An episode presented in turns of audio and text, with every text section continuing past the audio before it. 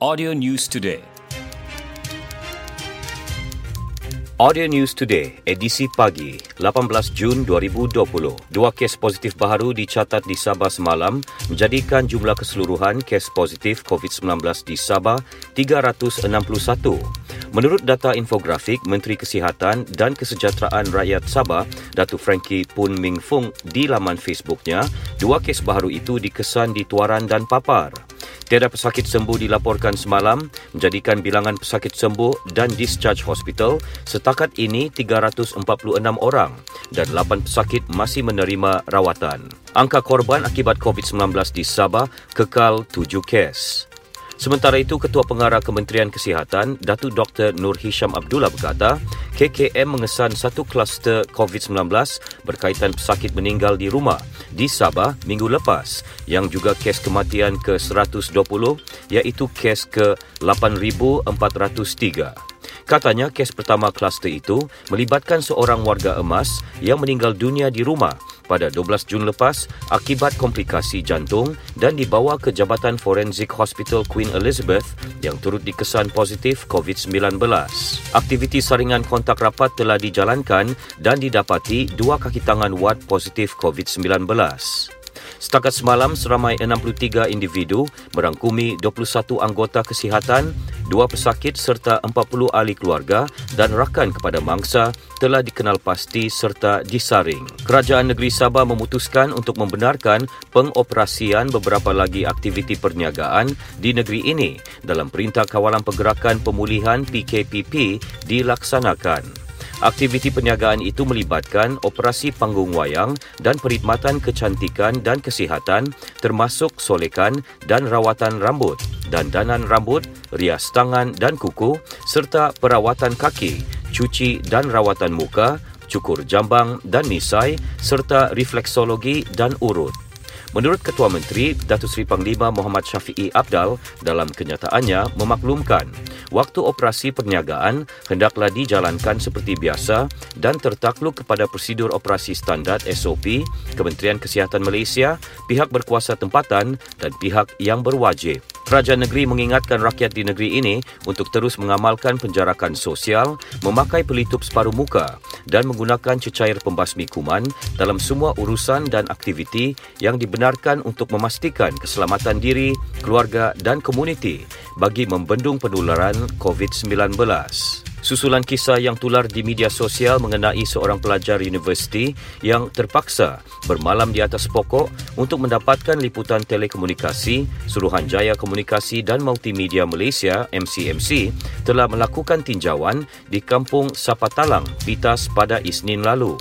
Menurut kenyataan MCMC, berdasarkan laporan yang diperoleh, terdapat sebuah menara telekomunikasi yang memberi liputan 3G dalam lingkungan 1.4 km dari kampung pelajar berkenaan. Liputan itu membolehkan pelajar mengambil peperiksaan secara dalam talian manakala untuk aktiviti penstreaman yang memerlukan liputan yang lebih tinggi. MCMC memaklumkan menara telekomunikasi baharu bakal dibina di kampung Bilangau Kecil yang terletak berhampiran dengan kampung Sapatalang seterusnya dapat mengoptimumkan peningkatan liputan di kampung itu.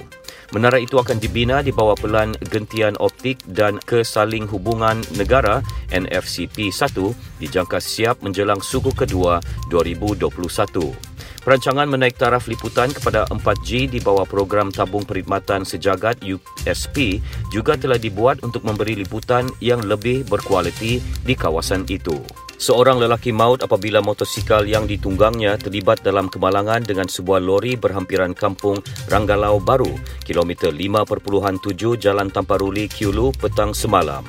Menurut Ketua Polis Daerah Tuaran, DSP Muhammad Hamizi Halim, kemalangan berlaku apabila sebuah lori yang dipandu seorang lelaki berumur 51 tahun dari arah Kiulu menuju ke arah Tamparuli, manakala penunggang motosikal seorang lelaki berumur 27 tahun menunggang motosikal dari arah bertentangan bertentangan. Ketika melalui satu selekor menuruni bukit yang agak menjunam, motosikal yang ditunggang si mati hilang kawalan dan terbabas lalu menggelongsor ke arah hadapan lori di lorong bertentangan kemudian bertembung dengan lori tersebut. Penunggang motosikal itu mengalami cedera parah di bahagian badan dan kepala, meninggal dunia di lokasi kejadian yang disahkan pegawai perubatan Hospital Tuaran sebaik tiba di lokasi kemalangan manakala pemandu lori tidak mengalami sebarang kecederaan. Kes disiasat di bawah Seksyen 41 dalam kurungan 1 APJ 1987. Pengecualian cukai pelancongan dan pelanjutan pengecualian cukai perkhidmatan untuk hotel menerusi pelanjana semula ekonomi negara penjana disambut baik pemain industri di negeri ini. Langkah tersebut berupaya merancangkan semula industri pelancongan yang merupakan antara penyumbang tertinggi ekonomi negara. Antara yang menarik nafas lega ialah pihak agensi pelancongan yang kini giat menyusun atur aktiviti untuk menarik kehadiran pengunjung domestik melalui pakej pelancongan kompetitif dengan harga berpatutan sejak dibenarkan beroperasi pada 10 Jun lalu. Ketika ditemui pemberita, pegawai Travis Tours Niam Berhad, Valentine G. Willard berkata, usaha kerajaan memperkenalkan pengecualian dan pelepasan cukai tepat pada masa kerana membantu pemain industri memulihkan ekonomi mereka. Sementara itu, pemilik homestay Fauzia Abdul Ghani turut menyambut baik skim pembiayaan pelancongan penjana bernilai 1 bilion ringgit untuk membiayai transformasi syarikat pengusahaan kecil dan sederhana PKS dalam sektor pelancongan serta pelanjutan pelepasan cukai pendapatan individu bagi perbelanjaan melancong dalam negara.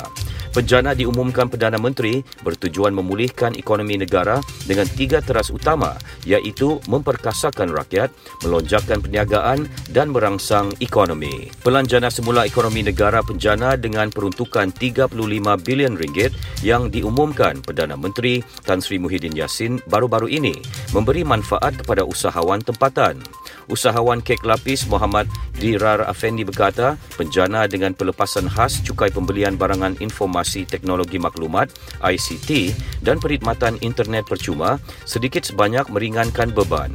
Muhammad Dirar berasal dari Kuching, Sarawak, mendirikan rumah tangga dengan pasangan Siti Rahmah Sahlan dari Keningau yang mengusahakan kek lapis. Tidak menafikan perniagaan mereka turut terkesan berikutan penularan COVID-19. Namun insentif yang diumumkan kerajaan membolehkan perniagaannya bertahan dan bergantung kepada permintaan secara dalam talian berbanding sebelumnya. Beliau ditemui pemberita di Kota Kinabalu. Usaha menyampaikan bantuan ke masyarakatan COVID-19 terus dipergiat untuk memastikan tiada golongan tercicir daripada menerima manfaat bantuan tersebut. Pengarah Unit Pemimpin Pembangunan Masyarakat UPPM Negeri Abdullah Minun Sahirun berkata, bantuan akan terus disalurkan sehingga keadaan kembali pulih seperti sedia kala. Malah pihaknya juga kini giat menjejaki mereka yang memerlukan bantuan terutama di luar bandar. Beliau ditemui pemberita selepas menyampaikan pek bantuan berkenaan kepada Ahli Majlis Pengurusan Komuniti Kampung MPKK di Dewan Muhibah Kampung Tombol, Kota Belut. Setakat ini 7,300 pek bantuan telah diagihkan kepada ketua isi rumah dalam kawasan UPPM Usukan melibatkan 46 buah kampung. Sekian berita Audio News Today disampaikan Konstantin Palawan. Audio News Today diterbitkan Il Communications dan diedarkan dengan kerjasama Sabah Info. Ikuti lebih banyak berita di audio news today.